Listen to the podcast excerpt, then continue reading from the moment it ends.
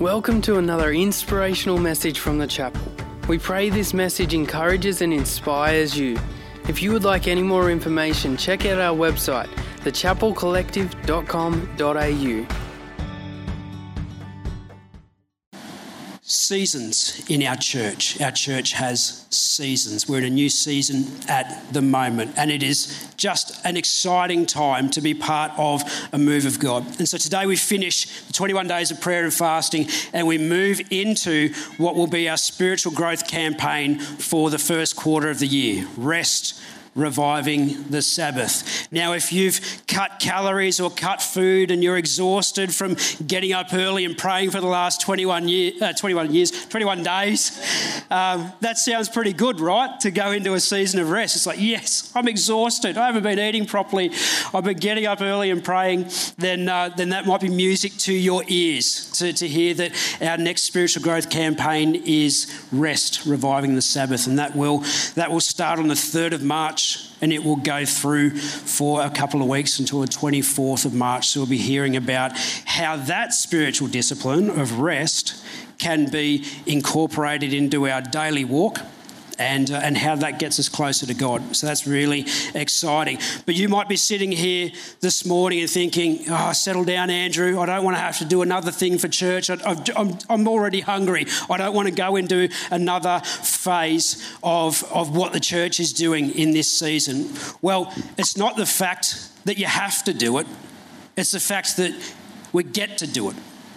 We don't have to do this, we get to do this. It's, it's not a religious thing that we have to do like other religions have to. This is something that we get to do because the God that we serve is gracious, the God that we serve is loving, and the God that we serve wants to have individual relationship with everyone. And living as a Christian is an invitation to partake in spiritual disciplines.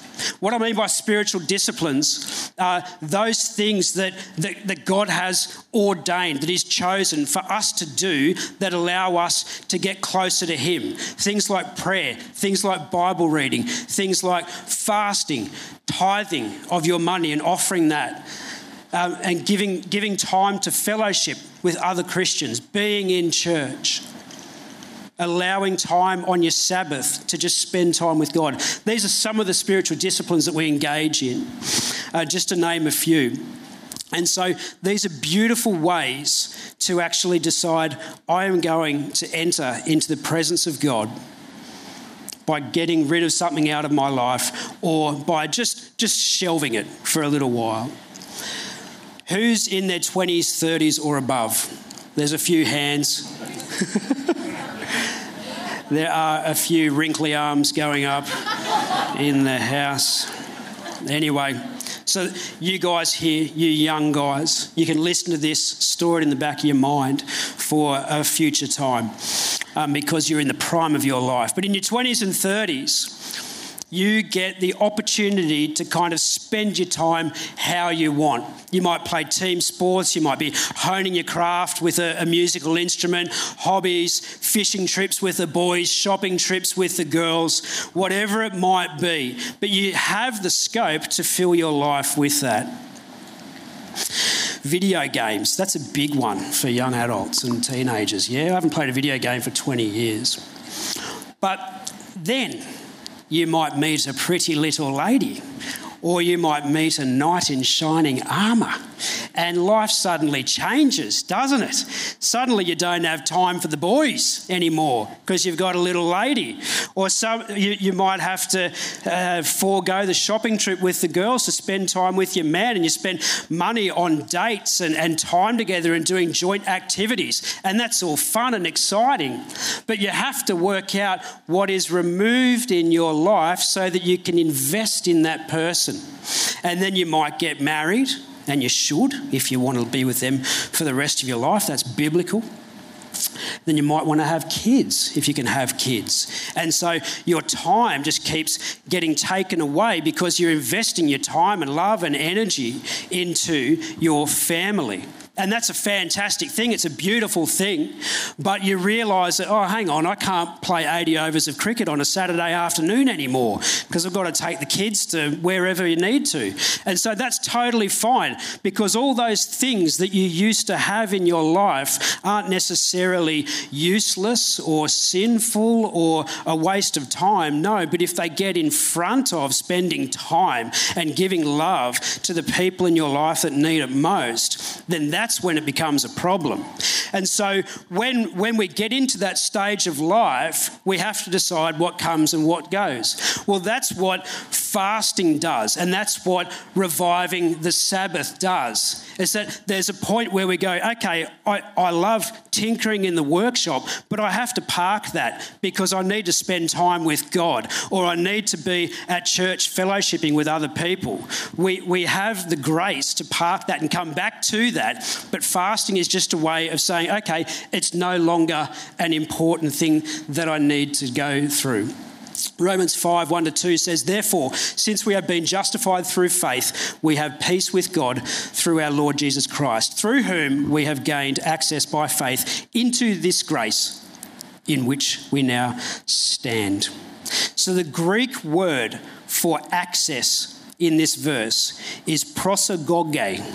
Prosagoge. And what it means, it carries this meaning of having an audience with a monarch and being uh, having unhindered access into God's presence. And so, peace with God means that we have right standing with Him. That when we have peace with God, we are permitted to come into His presence. And that's what God is saying through this verse is that you're welcome to come into my presence. You are welcome to spend time with me. And there's ways to go about that, and there's powerful ways to allow that to happen. But as we press into God, as we get closer to Him through our spiritual disciplines, that is where we, we get this picture of how mighty He is the King of Kings and the Lord of Lords. And fasting helps us do that. Reviving the Sabbath helps us do that. So, can I encourage everyone this morning to not just think that this is another thing that we have to do as a church, but it's another thing that God is allowing to, to us as an invitation to come into his presence, to access him, to have an audience in front of the king. Everyone say, use your passport. Use your passport, like Phoebe has done this weekend. Good for her. Your passport is that little blue book, if you're an Aussie, whereby it allows you to travel freely to other countries that we have permission and we've been welcomed to come into. So we have a lot of scope to go to different countries as Aussies. And so we have this right to enter our own country back as well by holding this little blue book.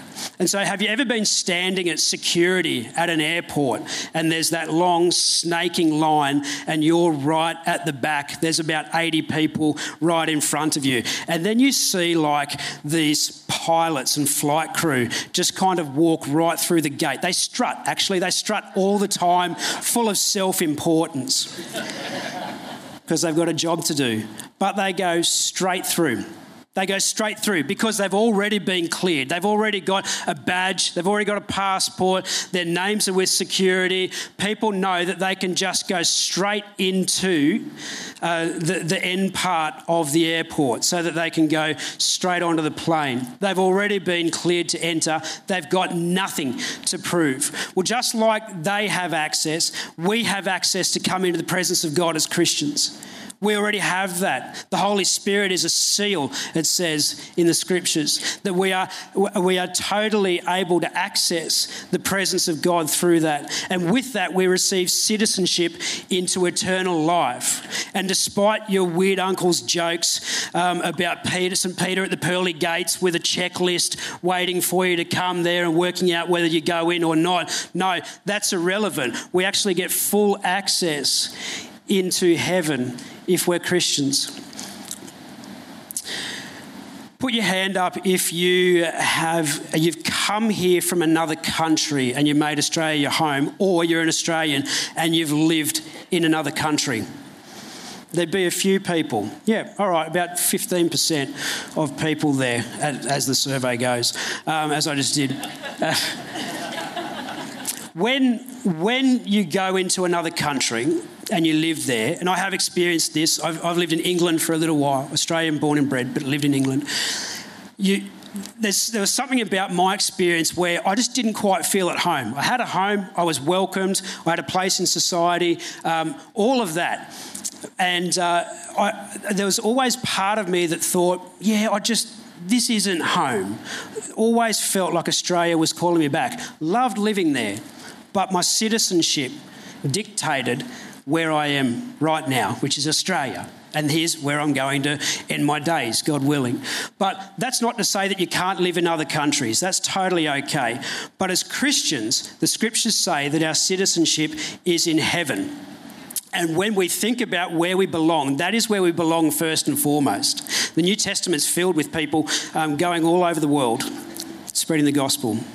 Philippians 3 20 to 21 says, But we are citizens in heaven, where the Lord Jesus Christ lives, and we are eagerly awaiting for him to return as our Saviour. He will take our weak mortal bodies and change them into glorious bodies like his own, using the same power with which he will bring everything under his control. Now, in the 8:30 service this morning, Hannah McKerrow gave this cracking sermon about Isaiah 2 to 6, and we sung a little bit of it um, in the in the last song we sung this morning. But in Isaiah chapter 6, Isaiah gets this vision of what heaven could be like, the presence of God, and it talks about how um, the angels cry holy Holy, holy, holy. And we sung those lyrics this morning.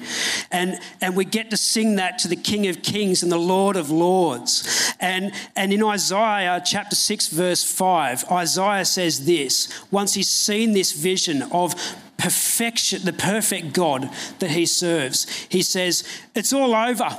I am doomed for I am a sinful man. I have filthy lips, and I live among a people with filthy lips. Yet I have seen the King, the Lord of heaven's armies. And he totally understands the overwhelming, undeserved privilege that he has to witness the presence of God. And that sets up his ministry of 40 years to go and speak that vision into the hearts of God's people so that they can capture that too. And that's what we do when we engage in spiritual disciplines. We allow ourselves to step into the Holy of Holies. When we praise and worship God, when we read the Bible, when we pray, we get these, we get these accesses and permissions to come into the presence of God. This is why we fast. This is why we rest and we wrestle with our humanity, knowing full well that our sin can pull us back into our humanity. But the beauty with uh, having citizenship in heaven is that we can spiritually step into the presence of God despite our humanity pulling us back into the traps of this world. Psalm 51 16 to 19 says, You do not desire a sacrifice, or I would offer one. You do not want a burnt offering. The sacrifice you desire is a broken spirit you will not reject a broken and repentant heart, O God. Look with favour on Zion and help her. Rebuild the walls of Jerusalem. Then you, will be, then you will be pleased with sacrifices offered in the right spirit. You know, God isn't looking for people um, with perfect records, He's looking for humble hearts hearts that are turned to Him. So we don't need to absolutely kick goals on the religious scoreboard to be Christians. We just have to have the right heart, the right motive, the right understanding of what God is inviting us into, and that is into His presence. All access into God's presence, open to anyone who will confess with their mouth that Jesus is the Lord of all and that He is welcome to take up residence in our hearts through the Spirit of God.